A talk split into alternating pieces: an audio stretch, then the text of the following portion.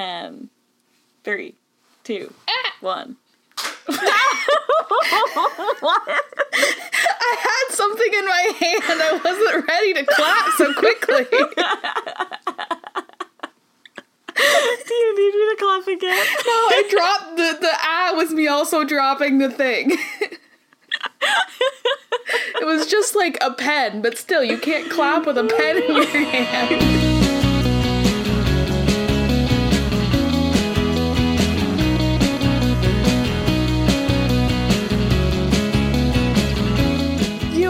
Listening to Film Kids Giant Squids. And other things that think they're deep. I'm Lindsay. And I'm Brooke. And this week we're talking about It's a Wonderful Life and Click. This is our holiday 2020 special episode. Yep, we're ruining the holidays for you by talking about Click. I'm sorry. I was like, how is It's a Wonderful Life ruining the holidays? As a present, we're giving you some drama that involves Timothy Chalamet. Does the drama involve him? I don't even know. We're giving you drama and we're giving you Timothy Chalamet. I was gonna make an STD joke, but no one wants that gift. I did that was that was in my head too. and I'm like, I can't I'm I'm I'm not quick enough. My mind is a fog. You got the gist of the joke. There's a joke somewhere. Y'all can put it together yourself. Joke, some assembly required. Just like how when you were a kid and like your toy you opened it needed batteries. This joke, it needs a punchline. You do the work. You're the batteries. so let's get into 127 hours with a film kid. 127 hours with an film kid. So basically, I just have a little bit of an update on the streaming wars. Ooh. So, first, Disney had its investor day where they just announced literally a million projects that are coming up, including 10 Star Wars shows, 10 Marvel shows, all of which will premiere within the next three years. They were kind of vague on timelines. What other Marvel shows? So the ones that were already announced were WandaVision, The Falcon and the Winter Soldier, Loki, and What If. The other ones announced were Miss Marvel, Hawkeye, Moon Knight, She Hulk, a Guardians of the Galaxy holiday special, so I guess that's not really a TV show, that's just a special. Secret Invasion, Ironheart, and Armor Wars. I liked Secret Invasion because it implies that like there's very often very well known ahead of time invasions. In the Marvel Universe, yeah. Okay, that's fair. But yeah, in addition to those 20 projects, which is already a lot, they also announced Chip and Dale Rescue Rangers, which is Aww. hybrid live action animated film starring John Mulaney and Andy Samberg as Chip and Dale, respectively. I- uh, I just was like, oh, that sounds delightfully fun. Sign me up, please.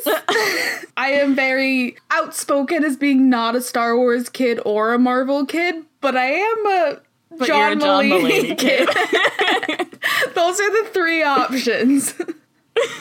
Meanwhile, fucking HBO Max drama. So, if you haven't seen, Warner Brothers announced that all of their 2021 slate will be released simultaneously on HBO Max. Like, instead of being exclusive to theaters, they're also going to release on HBO Max. like the day it comes out in theaters, right? Yeah. They announced this, and then pretty much immediately there was drama because they did this without telling most of the filmmakers or talent involved. So a bunch of people have spoken up. Obviously, by bunch, I mean like a bunch of the directors and the talent. Mm-hmm. So, Dune director Denis Villeneuve, he spoke out against it again, citing that they did it without really talking to anyone, and he called it a betrayal towards cinema. Wow. He wrote that Warner Brothers' sudden reversal from being a legacy home for filmmakers to the new era of complete disregard draws a clear line for me. Filmmaking is a collaboration reliant on the mutual trust of teamwork, and Warner Brothers has declared that they are no longer on the same team. Wow. Yeah. I do love the drama. So, what did they think was happening? That, say, like, Dune, for example, was just going to be pushed to, say, like, a summer opening when movie theaters might be open. Dune's release date is October 1st, 2021. Oh, so like movie theaters Yeah, will possibly be open. exactly. Okay. And they said all 2021 releases. Like this wasn't just oh just for the first couple months until we figure out they Warner Brothers was like Oh, all wow. 2021 releases will be on HBO Max. Villeneuve goes on to stress that his film and many others were designed to be viewed in theaters. According to him, quote, Dune is by far the best movie I've ever made. My team and I devoted more than three years of our lives to make it a unique big screen experience. Our movie's image and sound were meticulously designed to be seen in theaters. I'm speaking on my own behalf, though I stand in solidarity with the 16 other filmmakers who now face the same fate. Please know I'm with you and that together we are strong. The artists are the ones who create movies and series. So his statement, while critical of Warner Brothers, was still kind of this like positive statement. Like it was very much like filmmakers, we've worked hard for this. It was like, a let's join together. Yeah, like, and he like talk. I didn't read the whole statement, but he talks about how COVID has impacted the film industry, and it's a completely different film industry. But streaming alone won't be able to sustain the film industry as we knew before COVID. His statement like took in the context of the times we were in, and then there's Chris mm-hmm. Nolan. Now, Chris Nolan. I, I don't know if I've said it on the podcast. I like the films he makes. I hate him as a filmmaker Yeah. he's such a pretentious piece of shit. and like not even like in a like oh I'm an auteur filmmaker. He just makes bad choices. yeah. so he put out a statement shortly after this. Before I read the statement, I just want to say it was Tenet and how badly Tenet did in the United States that really pushed Warner Brothers into making this decision. Ah, so it's Christopher Nolan's fault. Well, it's not his Not fault. It's COVID's really. fault, but Tenet domestic box office is just under 58 million. Compare that to his previous film Dunkirk, which had a 59 million opening weekend in America. Wow. Like it did not do well. And that's cuz theaters aren't open. The ones that are open are at limited capacity. And audiences mm-hmm. we're just not going to theaters right now. Like I know if like the theaters that are open in, in LA, I'm not going to. It was this kind of poor release that Warner Brothers was like, okay, we need to change what we're doing, and that's why they decided to shift to a streaming model. So Chris Nolan's statement is just really blind to that. But anyway, some of our industry's biggest filmmakers and most important movie stars went to bed the night before thinking they were working for the greatest movie studio and woke up to find out that they were working for the worst streaming service. Warner Brothers had an incredible machine for getting a filmmaker's work out everywhere, both in theaters and in the home, and they are dismantling it as we speak. They don't even understand what they're losing. Their decision makes no economic sense, and even the most casual Wall Street investor can see the difference between disruption and dysfunction. I wasn't sure if I lost you. Uh, Warner Brothers isn't trying to disrupt anything. I'm just gonna. I don't think that was their intent. Also, a bunch of actors have spoken up about how not great this is. And to understand why a lot of them are speaking out, you kind of have to understand how a lot of talent's contracts work. So basically, talent will, instead of taking a bigger upfront pay, will get some back end payments, mm-hmm. which basically means the better the film does in the box office, the more money they'll get. So obviously, with films switching to streaming, they're not gonna get as much of a back end bonus as they would have before. Again, a lot of these actors, Timothy Chalamet being a big one, who have spoken up about it, also cite them just not being told they found out when the press release came out. oh, that's sad. So, someone who has spoken up in favor of it is Gal Gadot, who stars in Wonder Woman and the upcoming Wonder Woman 1984. Her exact quote was Look, if you told me a year ago that that's going to be the case, I would flip out and be super angry, but the truth of the matter is, is we just didn't have any other better options. We felt like we were sitting on this movie for such a long time. We shot the movie in 2018, we started promoting it in 2019, we pushed the movie four times. We felt like the movie was so relevant to what's happening in the world right now that you come to a place at a certain time, you're like, okay, I just want people to watch the movie. That being said, Gal Gadot reportedly has received a $10 million bonus because of this. Wow. Yeah, so of course she's not upset. like, she's she got $10 million. If Zendaya doesn't get everything she deserves, I'm gonna riot. I don't really care about Timothy Chalamet, but I need Zendaya to get everything out of Dune that she possibly could have. The DGA, which is the Directors Guild, also spoke out against this decision, saying, quote, We intend to take appropriate actions to protect the rights and interests of our members and request an immediate meeting to discuss the matter. it's just wild to me that like they wouldn't get a say, but like I guess the rights lie in Warner Brothers. Yeah. So much is the case with streaming. It's really the wild west of filmmaking. There's not a lot of hmm. regulations. Films and TV series that are traditionally aired, they have strict regulations because of things like this that happened when filmmaking first started. And so now we're seeing this happen with streaming that there's comes into these situations that we'd never encountered before. We've never encountered a studio deciding all these theatrical releases no they're just going to be streaming. Like we've never seen that so there's no regulations as to they can't do that because no one's tried it before. Yeah. The funniest thing was like the day after chris nolan just fucking ragged on warner brothers clearly some warner brothers executive got mad about that and like leaked to the press that like the notes for Tenet, the initial notes were just like hey man the dialogue in this like opening bit you can't understand it. Like the sound mixing is terrible. And chris nolan responded that's an artistic choice. No it's not My artistic choice is to be bad. yeah like especially for a movie like Tenet, which is already hard to understand the concept My artistic choice is that all of the technical things about the movie are going to be confusing to match the tone.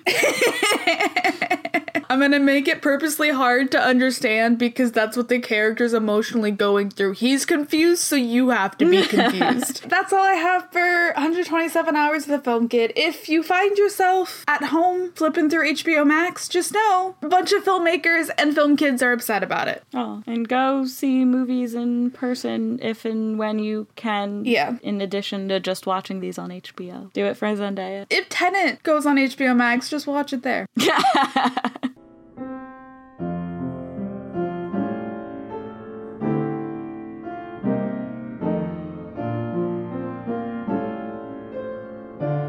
It's a Wonderful Life. My shitty tweet summary is An angel in training takes his final exam in this science fiction film. Ooh. Mine is Man who never leaves his hometown substitutes a religious fever dream for therapy when he has an existential crisis. Beautiful. I love it.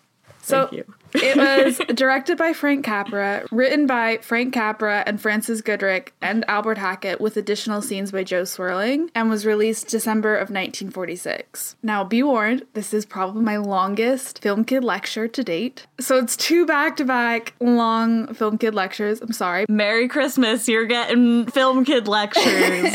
So, first, let's talk about Frank Capra. So, Frank was an Italian American filmmaker. In the 30s, he really rose to success as this national figure. The films he was making were both commercial and critical successes. This includes It Happened One Night, Mr. Deeds Goes to Town, and You Can't Take It With You. And in the 30s, he received three Academy Awards for Best Directing. So, kind of everything was coming up Capra. However, Capra started struggling with his success at this time because with this success came money and this lavish lifestyle, and he was struggling with the idea that he was now the successful person, but still telling these stories about people who weren't successful, like the underdogs and the downtrodden, becoming the heroes. So he was already kind of struggling with this idea that he was living contrastly to the stories that he was telling. And then Pearl Harbor happened. So, less than a week after Pearl Harbor, Capra quits his job directing films in Hollywood and goes to Washington. He enlists as a major in the army and then, through World War II, oversees the development and production of war propaganda films. I did not know any of this. Most notably, he creates a series of seven documentary films called Why We Fight. If this subject interests you, I highly recommend there's a documentary series on Netflix called Five Came Back, which is about five prominent directors who left Hollywood to join the war in various ways and how they impacted the war and then how they came back to Hollywood and the war impacted them. Is it all World War II? Yeah, Or like it's five World War II directors, and like one of the directors was at D-Day filming it. Another director, he was filming a lot of the concentration camps, so he was like getting the first images out to people. Oh my god. The like concept of that is crazy to me. Yeah. Like I get that like these are documented, but like like by journalists usually. Yeah. So they used a lot of filmmakers and it is really good. It's also voiced by Meryl Streep, so like you can't go wrong. so then after World War II ended, Capra returns to Hollywood and he was just fully ready to put the war behind him and get back into filmmaking. But there was a couple things happening. First, he didn't necessarily want to rejoin Hollywood as he left it, mainly the studio system. Basically, Hollywood at this time was run instead of treating filmmakers or actors, writers as independents, the studios treated them like employees. So they would be contracted to work at a studio for a certain number of pictures over a certain number of years. And this meant ultimately that the studio heads would get final creative control over what you were doing. So Capra wasn't interested in that at all. So together with William Wyler and George Stevens, who were two other directors who had also been in the war with him, they create Liberty Films, a production company with the mission statement to give filmmakers freedom from the Hollywood studio system. The second thing that was happening at this time is he had put his career on hold while he was in the war, but when he got back, he found that Hollywood hadn't put itself on hold during that time, and he was no longer this prominent figure, and people had really kind of forgotten about him. Oh. So he was the underdog yet again. Yeah. So Liberty Films had a distribution deal with RKO, which was one of the big five studios at the time, for a total of nine films, or three films from the three directors that made it up. The first film mm-hmm. that Liberty Films decides to produce is It's a Wonderful Life. It's a Wonderful Life is based on the short story The Greatest Gift by Philip Van Doren Stern. Basically, this guy had tried to get the story published, but when he found that publishers weren't really interested in it, he instead had it printed up and sent out as his Christmas card that year. I love that. You're not going to listen to my podcast. I'm sending you the entire transcript. Merry Christmas. RKO bought the rights to the story years before Liberty Films got involved, and they were developing it in house with the mind that Cary Grant, who was an RKO actor, to star. They commissioned three drafts one by Dalton Trumbo, one by Clifford Odets, and one by Marc Connelly. And those drafts were wildly different than the version that we see. In one draft, George Bailey is a politician who slowly grows more cynical, and then he tries to commit suicide after losing an election. The angel then shows him Bedford Falls not if he had never been born, but if he'd just been a businessman instead. Interesting. RKO's chief then showed Capra the short story, and Capra fell in love with it and bought the rights from RKO. He then worked with writers Frances Goodrich and Albert Hackett, Jo Swerling, Michael Wilson, and Dorothy Parker on many, many, many more drafts. It was not a harmonious collaboration. Goodrich called Capra, quote, that horrid man. and her husband Albert Hackett said, quote, We were getting near the end and word came that Capra wanted to know how soon we'd be finished. So my wife said, We're finished right now. We quickly wrote out that last scene. We never saw him again after that. He's a very arrogant son of a bitch. Oh my god. So now let's talk about Jimmy Stewart, who plays George. Capra always had in mind Jimmy Stewart to play George. They had worked together previously on Mr. Smith Goes to Washington. Stewart, too, had been in the war, but instead of contributing to the documentation effort, he was a fighter pilot. So he came back from the war, what was known as flak happy, but that's now pretty much understood to be PTSD. Who called PTSD flak happy? like, what the fuck? Yeah, who knows? It, mental health wasn't great in the 40s. Clearly. Anyway. The last two years of the war, the, he said the only things that he was eating and then could keep down was peanut butter and ice cream. Oh. And it was only when like he started filming this that he was actually starting to put on weight again and like starting to eat real food. Another thing, his hearing was also damaged because he again was a fighter pilot. His hearing was damaged. He didn't lose it completely, but he, it was hard for him to hear the cues and sometimes hear other actors' lines. Oh. So, like Capra, he came back from the war and found that Hollywood had moved on without him. He found that there were younger, more fit, and less flak happy men who could take the parts that he wanted or he would have gone up for. But also, in the words of John Oliver, probably not as hot and enormous. I'm not mad at you for that.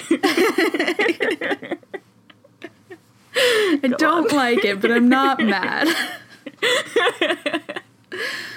But yeah, he was strongly considering just giving up acting, returning to his hometown, and running his father's store when he got a call from his agent that Capra wanted to meet. So he was just himself. So Stewart pretty publicly had said that any role that he would do after he got back from the war was going to be a comedy because the world had just seen too much darkness and suffering. So when Capra and him sit down, and Capra's like, "Oh, I've got this great role for you, and only you can do it," and it's also about a guy who wants to commit suicide. Stewart apparently just got up and walked out of the meeting. It was only when his agent told him that he had no other parts and no other options that he agreed to the role. Production of the movie wasn't entirely smooth either. So the film had an original budget of $2 million, but the entire budget was spent before the film wrapped. The spending became such a concern that George Stevens, who was one of the partners at Liberty, when he saw how much it cost a production to produce fake snow, remarked, quote, well, why the hell couldn't it be in springtime? Because then it wouldn't be a Christmas movie for like the 30 minutes that it was Christmas. I'll get to that. Donna Reed, who plays Mary, is one of the eyewitnesses who spoke publicly about Capra's and Stewart's insecurities on set and said that, quote, this was not a happy set. oh no. So Capra and Stewart on set were just very tense. They were very insecure. They no longer felt that they could stand behind what they're doing. And apparently, they would go off and huddle and say, Should we try this? Should we try that? And it would proceed that way for months. Specifically for Stewart, while he was making the film, he was questioning just if it was even worthwhile to be an actor. Lionel Barrymore, who plays Mr. Potter, said to him, apparently, quote, So you're saying it's more worthwhile to drop bombs on people than to entertain them? And apparently, that was the moment that Stewart turned himself around and was like, okay, like acting does have a purpose. There's a reason I'm doing this. And he kind of bought into the film at that point. First, just, oh god. Second, so he was just literally George Bailey. Yeah. like, so much of Jimmy Stewart was put into his betrayal of George. Yeah. So, the original release date was supposed to be in January 1947. RKO decided to move up the film to December, in part because the studio just didn't have a Christmas release. But secondly, they wanted to make the 1946 Academy Awards deadline instead of having to wait an entire year. However, this meant that it was released just one week after William Wyler's film, The Best Years of Our Lives. The Best Years of Our Lives was a drama about three soldiers returning home and attempting to return to civilian life. It was the highest grossing film of that year, and then at the Academy Awards won seven Oscars. In comparison, It's a Wonderful Life was a box office flop. It made just a little over $3 million against its nearly $4 million budget. And at the Academy Awards, the only thing it won was a technical award, ironically, for the fake snow that Stevens wanted to not include. Critically, it wasn't trashed, but it just wasn't praised. Most critics agreed that Stewart does a good job in it, and overall, it's a fine film, but it just felt a little too sentimental, and some critics said that it was too long. It was just kind of seen as a middle of the road film and was quickly forgotten about. Liberty Films had borrowed against the film, taking a risk on Capra's vision, and they went bankrupt because of it and was sold Oh to Paramount. God. And that's kind of where the film was left. 28 years later, in 1974. Is this secretly a 1974, cult classic? Yep. Yep. the copyright for the film expired and the copyright owner just forgot to renew it. So the film entered public domain. This meant that TV stations could play the movie without paying any royalties, and TV stations trying to save a few bucks thought, cool, this is free Christmas related content, we'll just keep airing this. So they would play the movie over and over. And 1974 audiences weren't turned off by this overly sentimental tale and they enjoyed the nostalgia of the film. Capra Aw. gave an interview to the Wall Street Journal in which he said, quote, It's the damnedest thing I've ever seen. The film has a life of its own now, and I can look at it like I had nothing to do with it. I'm like a parent whose kid grows up to be president. I'm proud, but it's the kid who did the work. I didn't even think of it as a Christmas story when I first ran across it. I just liked the idea. Then in 1993, a Supreme Court ruling allowed for the copyright holder to regain ownership of the film as they still had the rights to both the short story and the score for the film. They then turned around and sold the exclusive rights to air the movie to NBC, and this cemented the film in Christmas tradition as people who were used to being able to just watch this movie whenever they wanted during Christmas time suddenly had to plan out exactly when NBC was showing it, and then it became an event, and that is why the film is a success. When when it came out, it was very much not. Both Capra and Stewart have said that this project was their favorite they've ever worked on. A lot of critics now say that It's a Wonderful Life is the culmination of all of Capra's previous projects. As someone that's watched this like every single year of my life, I feel bamboozled. Good. NBC really, really shaped my childhood. Same with copyright law. Copyright law, man. It'll it'll get you. Oh my god, in ways that you don't even know. So now let's get into the movie, finally. So the movie opens with countless people praying for George, and it reaches the angels. So they discuss who they're gonna send down, and we learned it's Clarence's turn. And Clarence, who's got the IQ of a rabbit, but the faith of a child. Somewhere out there, there's like a parallel universe version of this movie, but as Click, where it's like all of the angels of death gathered together trying to convince Mr. Potter to keep being shitty. yeah. I wouldn't watch it, but it exists It in a exists, parallel yeah. universe. They then show Clarence, who hasn't earned his wings yet, George's life and how he ultimately gets to the bridge where he's contemplating suicide. We start off with him as a child, and he and all the boys are sledding down the hill on shovels, and his brother Harry falls into the lake. George saves his life but damages his ear. He then shows up to work at the pharmacy where Mary is sitting at the counter, and Violet comes in, like tries to flirt with George, but George could not care at all. George then talks to Mary and he calls her brainless and he's like, I'm gonna have at least three or four wives. And he like leans down and Mary whispers into his ear that he can't hear out of that she's gonna love him till he dies. If someone called me brainless and then saturates my fucking ice cream with something that I said that I didn't like and then calls me an idiot, I would not like them Yeah, for I would 15 not more then be years. like, I'm going to love you till I die. No, sir. That'd be it. I'd be like, you done." ruined the ice cream I'm paying for. George then sees the telegram that his boss's son has died, and he goes in the back to talk to Mr. Gower,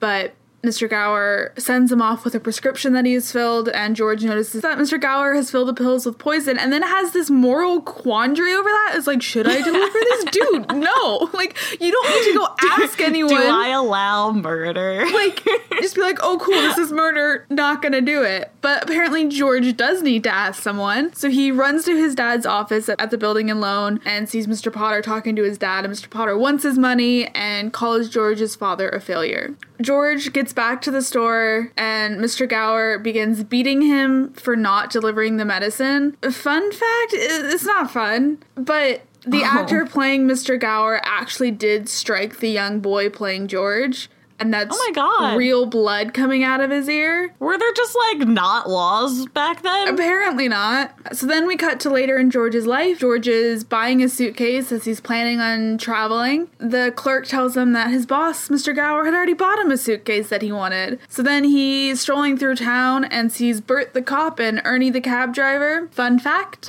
Bert and Ernie from Sesame Street are not based on this Bert and Ernie, but enough people believed that they were that in the 1996 holiday special Elmo Saves Christmas, Bert and Ernie walk by a TV set which is playing It's a Wonderful Life, and the pair are surprised by the line, Bert, Ernie, what's the matter with you two guys? You were here on my wedding night. Aw.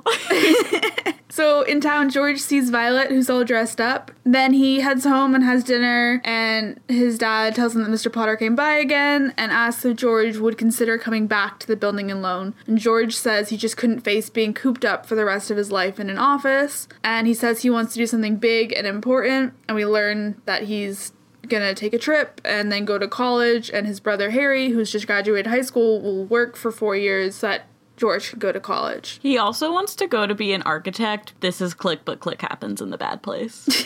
yeah. George goes to Harry's graduation party. or everyone's like straight up 30. Like, It's fine. everyone is so old. Everyone just ages quick in Bedford Falls, okay? George saves Mary from an annoying guy, and George and Mary dance. Annoying kid then decides to open the pool beneath the gym floor. Which, like, why is that button just open? Like, why can anyone touch it? There, there's a key, there's some safety. Yeah. In high school, we used to tell people when they'd ask us where the pool was, because I was 15, be like, oh, it's underneath the gym floor. And they'd be like, oh, okay. like, just believe that? I don't know. They've all seen It's a Wonderful Life. The pool opens. George and Mary just don't notice everyone screaming, and they're like, ah, they're cheering. they notice everyone screaming. They're like, it's for us. They both fall into the pool and don't stop dancing. They're like, ah, what a weird turn of events. Let's keep dancing.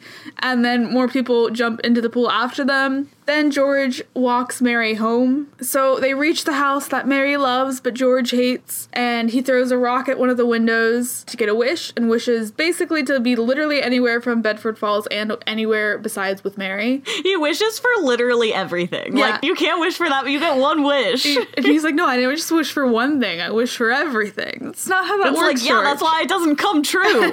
Mary then throws her rock, which, fun fact, Capra had hired a marksman to be able to shoot out the window when she threw the rock. But to literally everyone's surprise, besides Donna, Donna hit the window on the first take. And then she was like, What? I play softball. Good. Fuck you, Frank. Mary doesn't tell George what she wished. And then her neighbor then says, Why don't you kiss her instead of talking her to death? And Mary turns to run away, but George is standing on her robe, and so she loses it. Which I don't know how you fully lose a robe. I can understand it coming open, but like to fully lose it is a lot. But Mary, okay. She was like, I need to go. I need to get out of here. She then hides in the bush and demands that he gives her back her robe. He stands there contemplating what to do. George loves a moral quandary, but before he can do anything, a car appears and he learns that his father has had a stroke. Then we cut to months later. George has given up his trip after his father died, but is about to go off to college. And he and his uncle Billy sit in the board meeting with the board of Mr. Potter. Mr. Potter wants to take back the building. Uh, Uncle Billy and George don't want that. They want the board to decide a successor.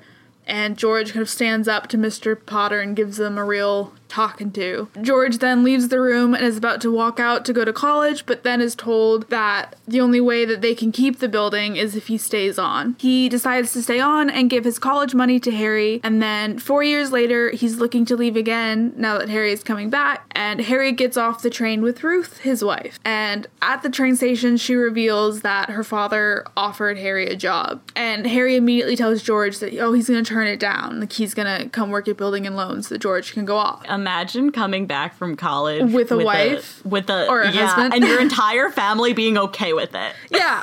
like they have no questions. They're just like, Oh, oh, yes. she's cute. Congrats. Like, yeah, I just felt like, oh, why wasn't I at the wedding? or just like, who the fuck is this? So yeah, at the house, Uncle Billy and George talk out on the porch, and Uncle Billy is very drunk. George kind of sends him off, and Uncle Billy knocks something over and then says, I'm alright, I'm alright. Fun fact, it was actually a PA genuinely knocking something over on set. And the actor who plays Uncle Billy just ad libs it, which Frank Capra, I, th- I can't remember the exact quote, but he called it his like million dollar mess up. He was like, that PA deserved a raise. George's mother comes out and tells him that he ought to call on Mary now that she's back from college. But he goes the opposite way from Mary's house and runs into Violet, and then suggests that they walk barefoot in the grass and go up to Mount Bedford. And suddenly, a crowd of people around him just all laugh at him. He then goes for a walk and walks by Mary's house, and Mary calls out to him and it's just like, Well, your mother said you were coming over, so aren't you gonna like come over? And he's just like, What? Uh, what? she then Constantly is like, I didn't tell anyone I was coming here. I wasn't even coming here. I don't even know why. Okay. If my only interactions with someone were they're telling me that I'm brainless because I don't like coconut, giving me coconut anyway, harassing me in a bush, and like being rude about the fact that they like wanted to come to my house. I don't know why I would not. still want to marry him. The 40s were a wild time. George comes into the house but doesn't want anything from Mary. He doesn't even want to be in Bedford Falls and he goes to leave. And Mary shatters the record, which is just like a bold choice. I like her energy. and she answers the phone and it's Sam Wainwright, who I hate just because of the whole hee haw. then she calls out to George and is like, Don't you want to talk to Sam? And so George comes back and the two of them listen in on the one receiver as Sam tells George about the factory and his new job. in plastics because all these movies are about jobs in plastics. Though this is sustainable plastics made out of like Soybean. beans. Yeah, Yeah. for some reason. But- but all these jobs are like, I got a proposal for you, man. It's plastics. Uh, George and Mary could genuinely not care less about Sam Wainwright in this moment.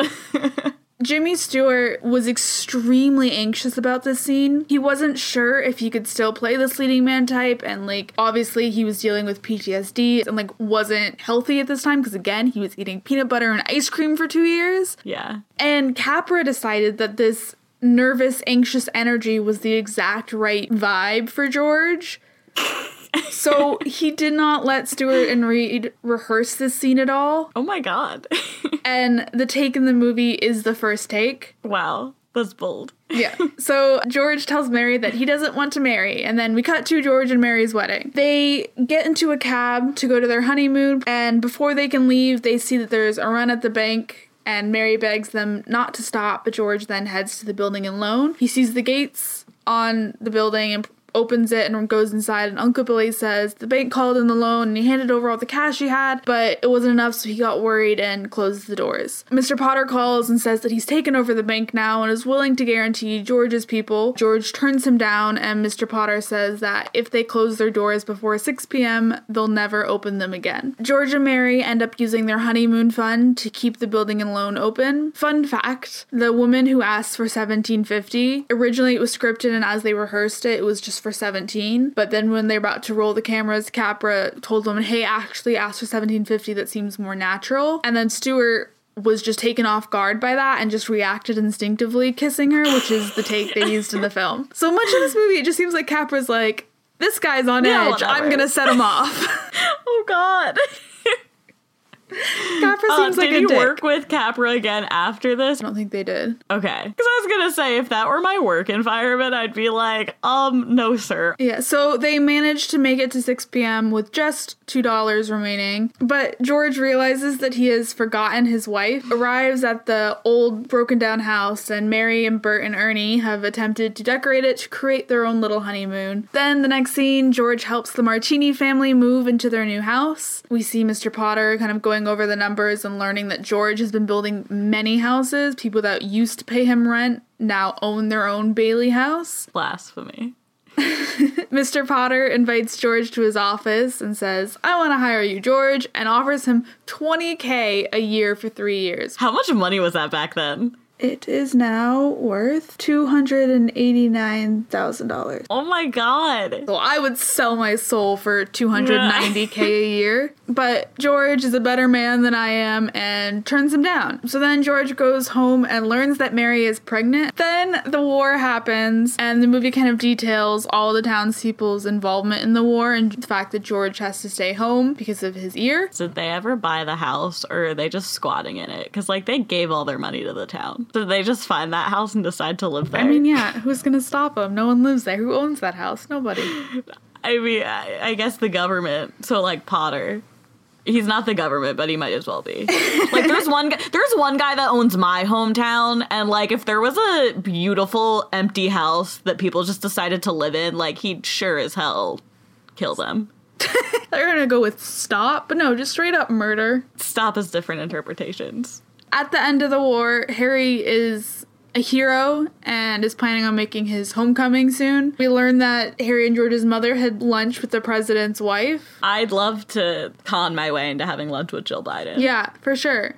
Give me four years, I could possibly con my way into a lunch. A one on one lunch, because like a luncheon does not count. Okay, so like I can apply for administration jobs and then like fake an emergency The emergency is lunch. with the dogs.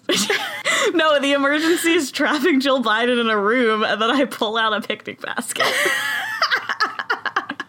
I'm just saying, if I really, really put all my energy into it, I think I could get that emergency. it would be a lot. Oh, I would be arrested. Yeah, it wouldn't be a full lunch. No. At the building and loan, the bank examiner is in the office going over the books. Uncle Billy goes to the bank to make a deposit and sees Mr. Potter, and he's like, ah, I know what I'm gonna do. I'm gonna rub this in your face that one of the Bailey men have done great things. Uncle Billy gives the envelope to Mr. Potter accidentally, and Mr. Potter gets back to his office and realizes what happened and then says nothing. Billy gets back to his office and George is in his office talking to Violet and gives her some cash so she can leave Bedford and go to New York. Okay, Uncle Billy also like he has a crow as a pet. Yeah, the crow is like a thing for Capra. He has it in several movies. It started with You Can't Take It With You and then was in every Capra film after it. Is the it that you can't take with you the crow? No, because you can take that with you. Oh, it's a raven, not a crow. My bad. It's oh. Jimmy the Raven. Aw, like Jimmy Stewart. yeah. He appeared in more than 1,000 feature films. Oh my god!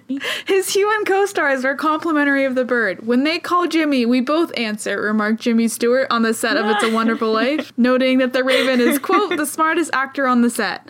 Oh my god. George talks to Billy and learns of the missing $8,000, so he and Billy work to retrace Billy's steps, but somehow Billy's conversation with Mr. Potter just doesn't come up. Like, that would be my first thing. Like, oh yeah, like, here's where I showed down Mr. Potter. You did what? You talked to Mr. Potter? Did you talk to any of the sketchiest people in the yeah, town? like the, the one guy who's desperately after all money in town. You, you talked to that guy and your money went missing? Which he just keeps it at the Yeah. end, right? He found the modern day equivalent of $115,000 in cash. Can you fucking imagine? No, I can't even imagine finding eight thousand dollars, Lindsay, in today's money. George goes home and sees Mary and the kids decorating the tree, and begins yelling at his family. He also berates Zuzu's teacher on the phone. And he continues berating his family and just knocks over and destroys his architecture stuff. This moment is especially powerful when considering Stewart struggles with PTSD. Like this moment where Mary and his kids look at him like he's a stranger was a very real moment mm-hmm. that a lot of families were going through at this time. So, yes, this is a sentimental oh. tale, but there are these very real kind of undercurrents of how the war affected people. So George storms out and Mary tells her children to pray for George. George then goes to Mr. Potter and begs for help and Mr. Potter just straight up refuses him and instead is like, "Well, since you're here, I'm to get a warrant for your arrest." George goes to Martini's bar, which great name for a guy to open up a bar if your name is Martini. That's what you had to do. There'd be no other jobs. So George prays and then pretty much immediately gets punched by Zuzu's teacher's husband. George then drives drunk and crashes his car into a tree. The man whose tree it is comes out and is like, You need to get your car and go. And I'm like, Sir, he just crashed it drunk. I don't think he should get this car and go. Like so then George walks to the bridge and is contemplating jumping, but before he can, Clarence goes in first and George dives in after him to save his life. He and Clarence talk and George says that he just wishes he'd never been born at all, and Clarence is just like, "Now you said it." That I can work with. Suddenly, George can hear out of his bad ear, and his lip is no longer bleeding, and his clothes are dry. They then go to where George crashed his car, and it's not there, and the tree is no longer damaged. Then they go to Martini's, and it's no longer owned by Martini, it's owned by Nick, who was a bartender. So Nick really got screwed by George being around, I'm just gonna say. Nick stepped up Yeah, this like if George wasn't around, he would have been a business owner. Just gonna say that. the cash register's bell rings, and Clarence is like, Oh, that means an angel's got its wing. And the bartender is like, You said what? And kicks them out. the Salvation Army donation season must fucking slap for angels. You get a wing, you get a wing, everyone gets wings. like there's too many wings, not enough angels. Every angel now has three pairs of wings. Before George and Clarence leave, Mr. Gower comes into the bar as a panhandler and gets thrown out. George is like, What are you doing? Like, I know that guy. And he's just like, Of course you know that guy. Like, you're probably a jailbird too, because he spent 20 years in jail for poisoning a kid. Then outside of the bar, George looks through his pockets for identification papers and can't find it and can't find the petals that he's stuck in from Zuzu's flower. And he's stuck in his teeny tiny front pocket that I don't think has a Oh, use. genuinely, what is the use for that pocket besides petals from your daughter's flower? Clarence then reminds him that this is a chance to see what life could have been without him. George walks back into town and sees that it is Pottersville. He sees Violet get arrested. He gets into Ernie's cab and is like, Drive me home. And Ernie's like, Cool man, where? And he's like, Don't you know 320 Sycamore or whatever the address is? And he's just like, 320 Sycamore is this guy? And he's just like, All right, okay, sir, yep, going. And then he gets to the home and sees that it is dilapidated, that he and Mary never fixed it up. He goes into the house still because they could just be playing a prank on him. What else Who is knows? he gonna do? and he calls out to his family and obviously they don't answer and then bert comes in attempts to take george out but clarence bites him and is like run george i'm like oh, okay I love that. He also says that he's bats, which I love, and it also kind of implies that they're a vampire, which I love more. but yeah clarence just straight up disappears which like that would be the point where i'm like i'm done signing off my shift no more I like that Bert and Ernie's friendship surpassed the need yeah for George. he didn't bring them well. together they were together before george and without george That's fair. George goes to his mother's home and his mother doesn't recognize him and reveals that Uncle Billy has been in the asylum since he lost the business. Then George runs out and gives the camera the craziest look. There's a moment in Click as well where, like, for just a brief moment, it becomes like a horror film. And this is it in this movie. And then the moment with the Angel of Death thing where he's just like, You thought I was good? I'm the Angel of Death. Yeah. I was like, all right, we were taking a genre shift. He then attempts to go find Martini because he figures Martini just put something in his drink and he'll fix this. And he tries to go to Bailey Park, but instead comes across the huge cemetery. He finds Harry's tomb because he wasn't there to save him when he was a boy, which meant that Harry didn't grow up to save anyone in the war. George then demands to know where Mary is, and Clarence tells her that she's an old maid now. For why? Who knows? it's like, calm down. She's like fucking like late 20s. Yeah. Thriving as a librarian. But yeah, she's about to close up the library, and George runs to the library. And because she didn't get married, she now has poor eyesight. I didn't know how that translated. Maybe it was because George doesn't like glasses, so therefore So she just, She just can't see all the time. she's like, "It's fine. I don't need to see. I have a husband to see for me." George, yet again, begins harassing her and just chases after her, and she begins screaming because I would too. And that doesn't deter him. He just continues chasing after her. it doesn't really deter the people on the street until like like I, I like until like he grabs her like they're just like "Mm, this is fine It's fine. Look at them having fun running for their lives. The police come and George starts screaming for Clarence. He punches Bert and then Bert begins shooting at him. just like into a crowded street wildly Hey Linz, is this pro cop propaganda? no because they're not the heroes george is the hero But we love Bert and he's a cop, so therefore this movie is telling us we should love cops. Except for when he shoots at a crowded street. That's the the only time he acts as a cop is when he just blindly shoots Yeah. his gun into a crowded fair. street So then George runs back to the bridge and he's begging for his life back. And then Bert arrives and recognizes George and he hugs Bert and wishes him Merry Christmas and runs off. And he runs back through town and down Main Street and he's like, Oh, building and loan, you beautiful old place. And then wishes Mr. Potter a Merry Christmas. Mr. Potter's like, You'll have one in jail. Haha. he runs home and sees the bank examiner and the detective and the reporter and they're like, Hi George. He's like, Hi, am I gonna go to jail? Great. I love jail. Isn't g- great, guys? It's so great. He runs up to his kids and hugs and kisses them, and Zuzu runs out, and Mary comes home, and George frantically kisses her, like aggressively kisses her.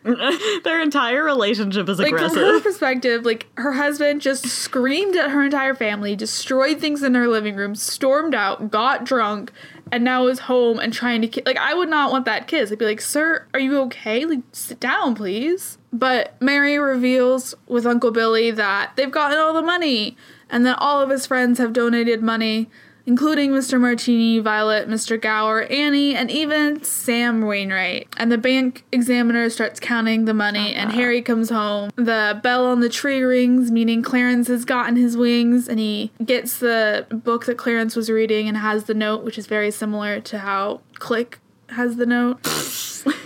Okay, but it's Zuzu that says like, "Oh, when the bell rings, an angel gets its wings." Like, how does she apparently, know it's that? a thing. She was like, My teacher said. Zuzu's teacher is very smart, apparently. But also, because in my mind, I was like, "Oh, maybe it's like folklore." Then I'm like, "No, it can't be," because everyone at the bar was like, "What the fuck are you talking about, Yeah. Clarence?" Unless they're like how like if some, if, like a grown man said something like oh, like Santa's coming tonight or like something like that, you'd be like, what the fuck are you talking about? So like it's a thing like kids believe that adults are like that stupid. Don't say that in my manly man bar. But yeah, the group then sings for Auld Lang Syne. But yeah, that is It's a Wonderful Life. This is my mom's favorite movie because she too was brought into the copyrightless era of watching it all the time. So we watch it every Christmas. And now And you can tell her some fun facts. my heart is. I can't. Well, she'll hear the fun facts, Oh, and will. she, said that she'll be mad if I make fun of it, which I did. But Not really. I make fun of everything. That's my brain.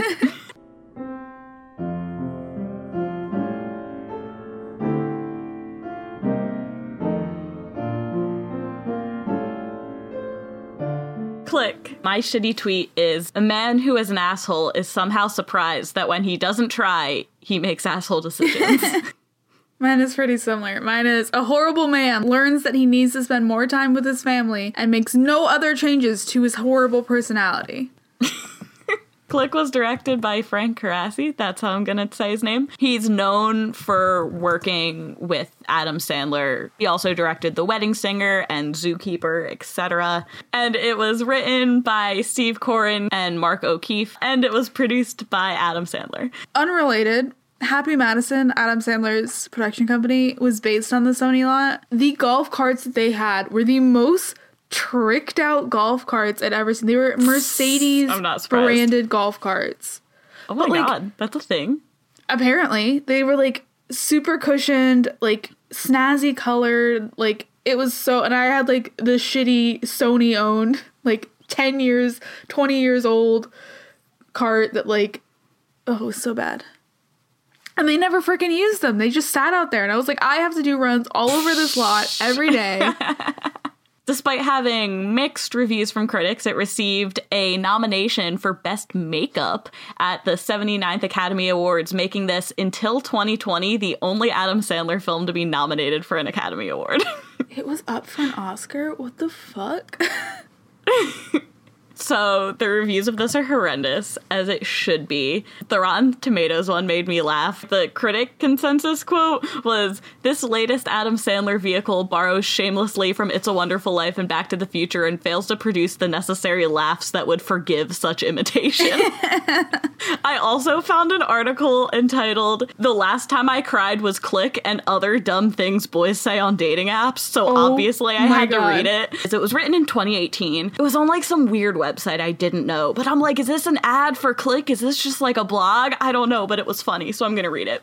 okay This is when I began to notice a strange phenomena. It was the resurgence of click into the zeitgeist, or at least into popular culture of young professional straight dudes. I don't know whether or not it is an ironic obsession, like how people wear vintage Dare shirts, or if people actually like this movie. What I do know, though, is that a lot of people are watching the movie Click, or at least claiming to. A quick perusal of Google Trends will show you that searches for this movie are growing. The most popular region for the search is Connecticut, which makes sense. I don't care enough about this mystery to give Click a second watch. I'm sure I will hate it. Click arrives on Netflix September 7th, so I guess watch it and see if you cry or don't. Either way, I'm swiping left. yeah Which again, I don't know what this is, but it made me laugh. I did not realize that there was a subsect of men that like this movie. It is so bad. Opening scene pans to a messy apartment with like toddler stuff all over and a cute dog who they fucking killed three dogs within 17 years for no reason. With Adam Sandler, aka Michael, sleeping on the couch. The kids ask if they woke him up, and Michael responds, How can I sleep with y'all here? Even though he's like sleeping in the living room and they're being as quiet as possible, and the mom's trying to make breakfast. And he arguably is the distraction in the living room, but okay. Michael is upset that there's too many remotes and he doesn't know which one turns on the TV, even though he obviously doesn't have time to watch TV. One, do you remember when Universal remotes were like a new thing? Yeah. It was like, oh, look at this Probably technology. like in 2006. Yeah. but two, I can understand like getting confused, but like, oh, this is for the speaker, this is for the TV.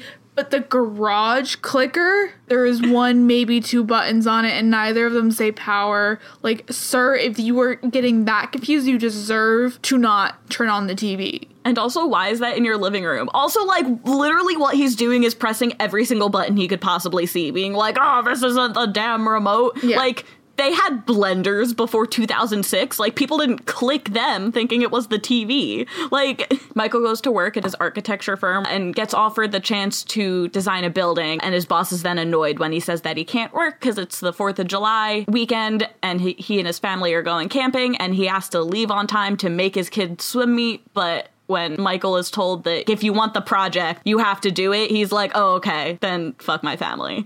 Michael is late to the swim meet. They go to watch fireworks. Some teens keep setting off loud explosives, and Michael tells them to stop, and they tell him to watch VH1 Old Man, which is amazing. That's the only joke that made me laugh in this movie. Also, a running theme in this movie is Adam Sandler's character just like dissing Thinking his daughter's youths. hot. Like the next door neighbor kid are supposed to cheer that he takes him down. Like he's a small child, you're a grown Am I man. supposed to be happy that you ran over the toy of the child next door? Like, you're an adult. They go home. Michael tells his wife that he's not going on the camping trip that weekend because he has to work, which she's reasonably upset by. And then Michael gets mad that she's disappointed when all he's doing is working so that his family can have a better life. And then angrily tries to turn on an architecture documentary with, like, he grabs a what in my mind was initially a gaming controller and obviously not a TV remote, but it ends up being a drone and it runs into his head, so he screams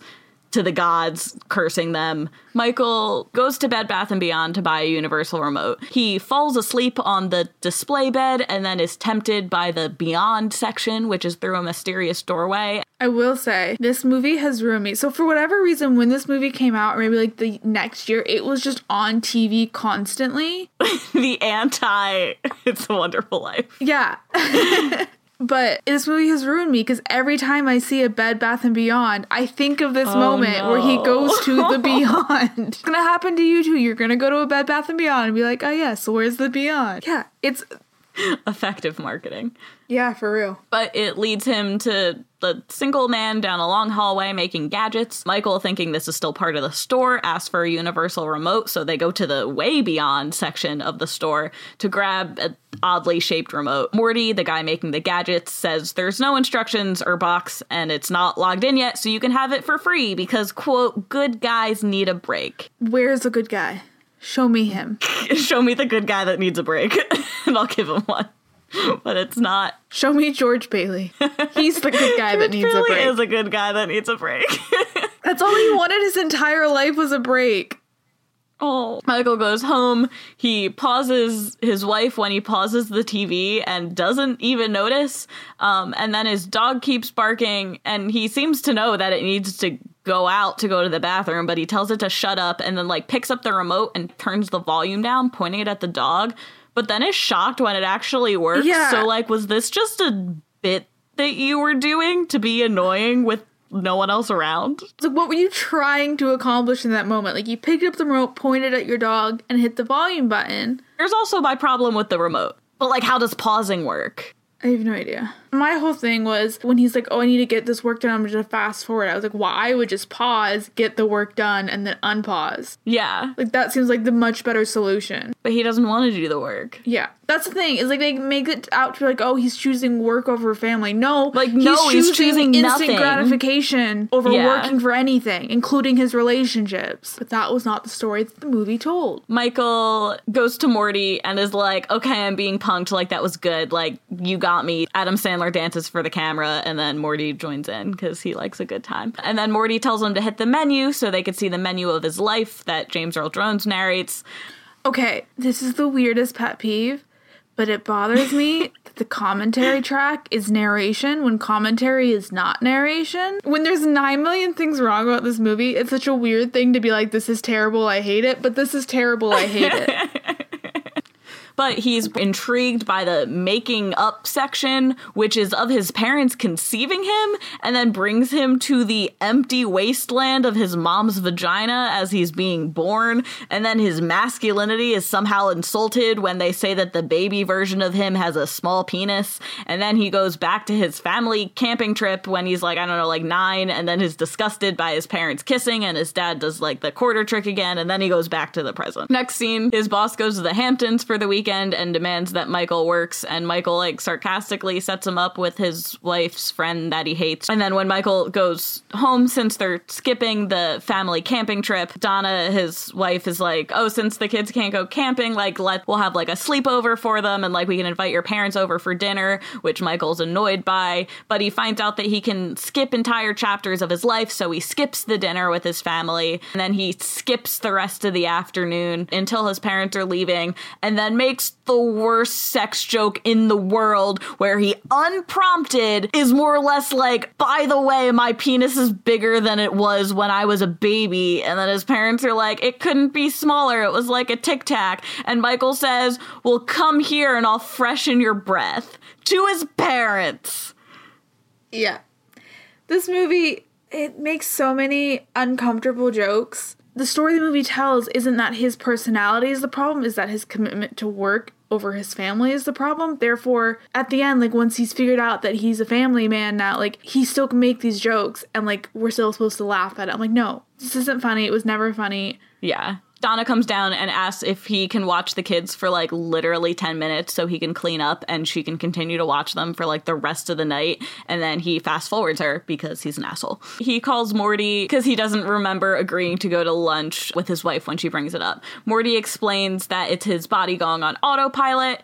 And he also says that his wife is hot. And Michael says, I know, want to look at the girls that I used to date and shows two women who were slightly overweight. And Morty says, What is this animal planet? Like, are you fucking kidding me? Yeah. Anyway, when he realizes he could fast forward now, he fast forwards through his cold that he develops. He fast forwards through his morning routine. And then he gets home and his kids ask if there's anything that they can do to help him so he doesn't have to do so much work because they're cherubs and Michael's trash. But he says to come up with some house designs for him for when he's a partner. Next scene, Michael's going to a work meeting and discovers that he can change his skin color with the remote. So upon making him like green like the Hulk and purple and all this stuff, he gives himself a tan calls himself a Latino name to match the other racist jokes that occur throughout this entire movie that I haven't mentioned, but there's been a bunch so far, and then goes to a sexual harassment seminar at his work, which I was extremely worried about going into, and turns out I was right to be worried because his Yep. boss literally calls someone the office slut Yep. and then describes sexual harassment if it's between two men as homosexual harassment, and then Michael changes the language of like what he's hearing to be in Spanish, and then just laughs at the concept of the meeting being in Spanish, and then laughs at the sexual harassment meeting and also sees no repercussions. But Michael's boss tells him that he'll be the partner at the firm if he lands the next new big account. And they're at the meeting, and Michael uses his remote to eavesdrop on their conversation and hears them say that the architecture plan is a bad ripoff of an Asian documentary, which is what it is. That's the documentary that Michael was watching earlier. And they just want to do jello shots at TGI Fridays instead of being there, which same. I didn't even know you could order jello shots at a bar. I don't know about in 2007, but when I worked at TGI Fridays, you could not order jello shots at the bar. Damn.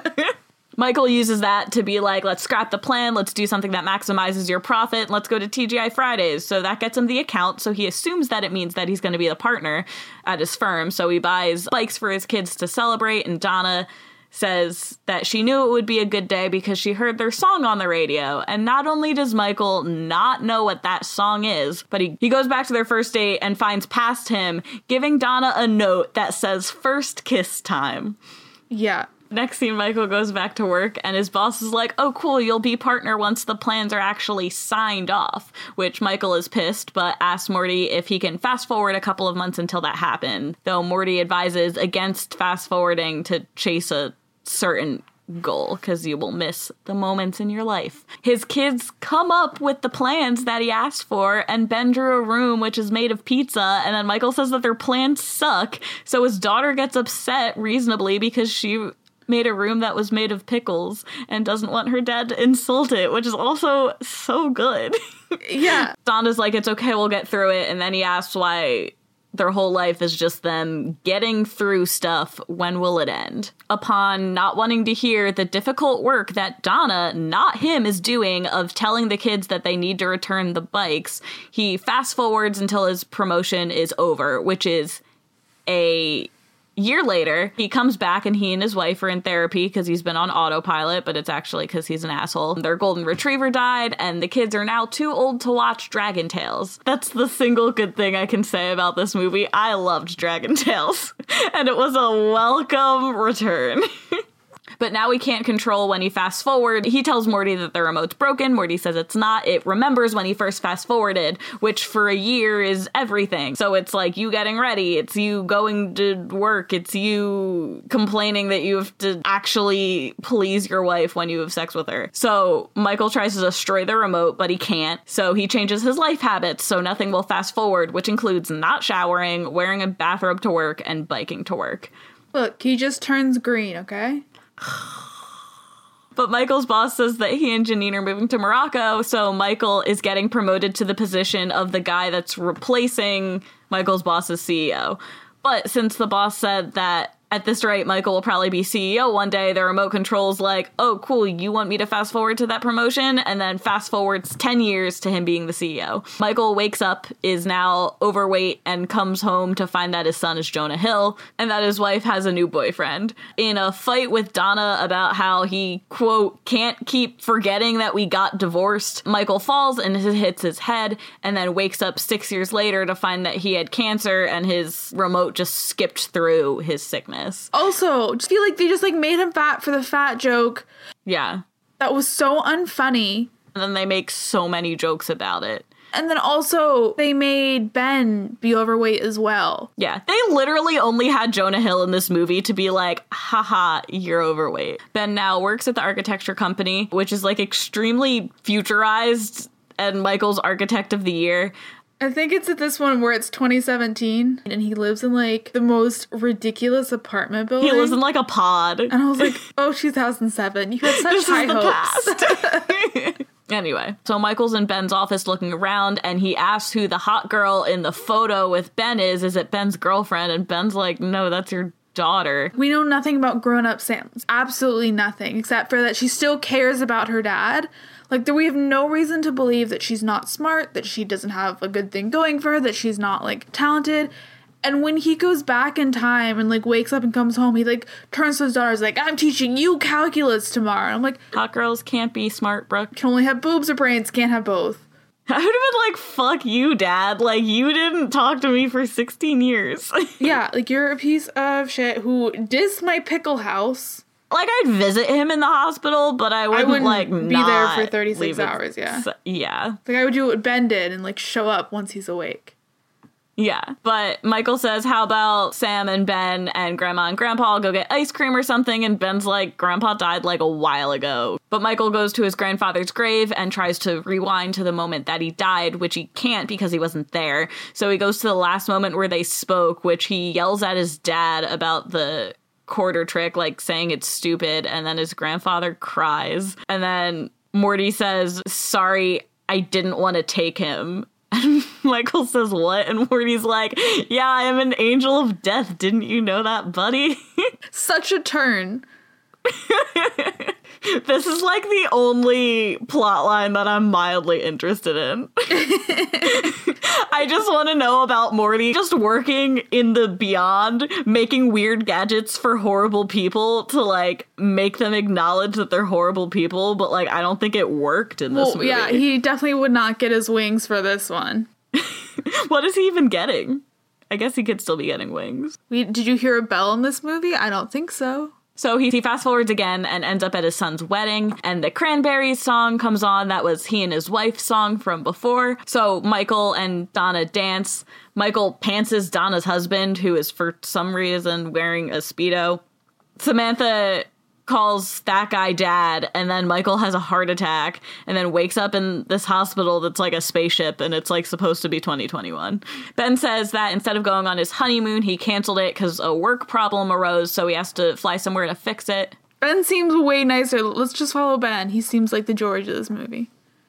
I'd literally rather watch anyone else Yeah. in this. Morty, give Ben a gadget. But he says that his wife understands. Michael runs out of the hospital and through the rain, trying to tell Ben not to be like him, not to cancel his honeymoon for a work deal. And then he falls and dramatically yells in the rain and tells them all that family comes first, even though, like, that was maybe like one of your, like, billion problems. And they all suddenly stop trying to get him help and then let him die in the parking lot in the rain.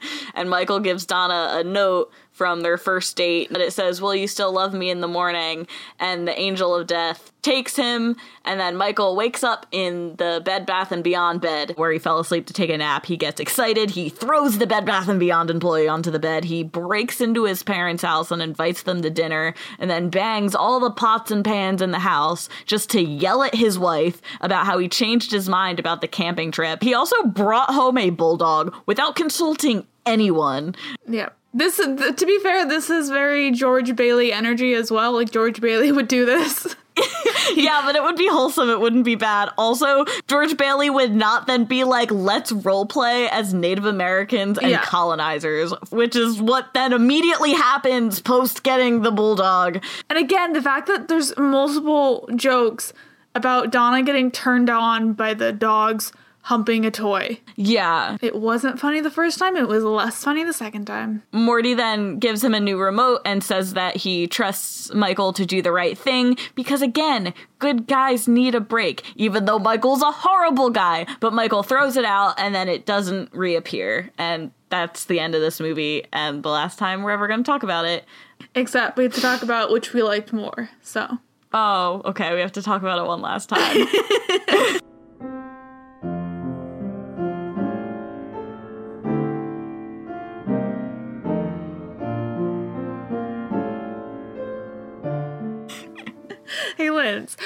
which movie did you like more? I can't oh imagine. my god. I I mean like It's a Wonderful Life has a special place in my heart. I am one of the people that watched it literally every single year. Even if I didn't like the movie and just like understood it as like a constant in my life that I'm just like, "Oh, this is just what I do," whether or not I have positive or negative feelings towards it, I would still like it more than Click. But like, I love It's a Wonderful Life. It reminds me of like home and Christmas and my parents and being excited that it's December and snow regardless of the movie. But I like the movie. My big problem with Click is that unlike It's a Wonderful Life, where George, like, he is a good person, he just doesn't realize that he has value, that he has done anything with his life. Michael isn't a good person. So, like, when he has that final moment where he's realizing it and be like, oh, I wish I could have d- done better, like, he still hasn't learned. He's also not realizing anything. Yeah, like he isn't like yeah, he needs to talk, spend more time with his family, but he doesn't change his inherent personality. And like All you're doing is spending more time with the family where then your daughter actively sees you constantly talking about her body and telling her that she's not smart and your son sees you constantly just like treating like making horrible decisions like and how he choices and jokes Donna's and friend like is terrible. Like yeah. Like if anything they're probably to get divorced faster now like yeah, no idea why she ever fell in love with this man. I would not. Both Donna and Mary were weird for falling in love with their husbands. But I do love George Bailey. It's just what we saw was confusing. I think he was too shy around Mary and he took that out as aggression. like I'm sure there was some off-screen tender moments. yeah. But like it would have been over for 7-year-old me when you forced me to eat all that coconut because Yeah. I was stupid. You, you, yeah, you call me brainless, I'm done with you.